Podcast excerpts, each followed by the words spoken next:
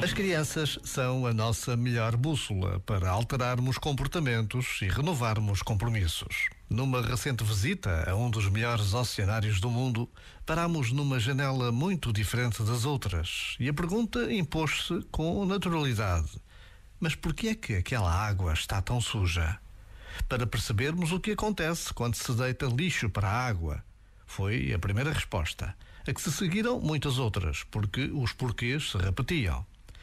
Basta uma breve pausa de reflexão e oração para nos recordarmos das catástrofes naturais que se sucedem por todo o planeta, sinal evidente do mal que fazemos.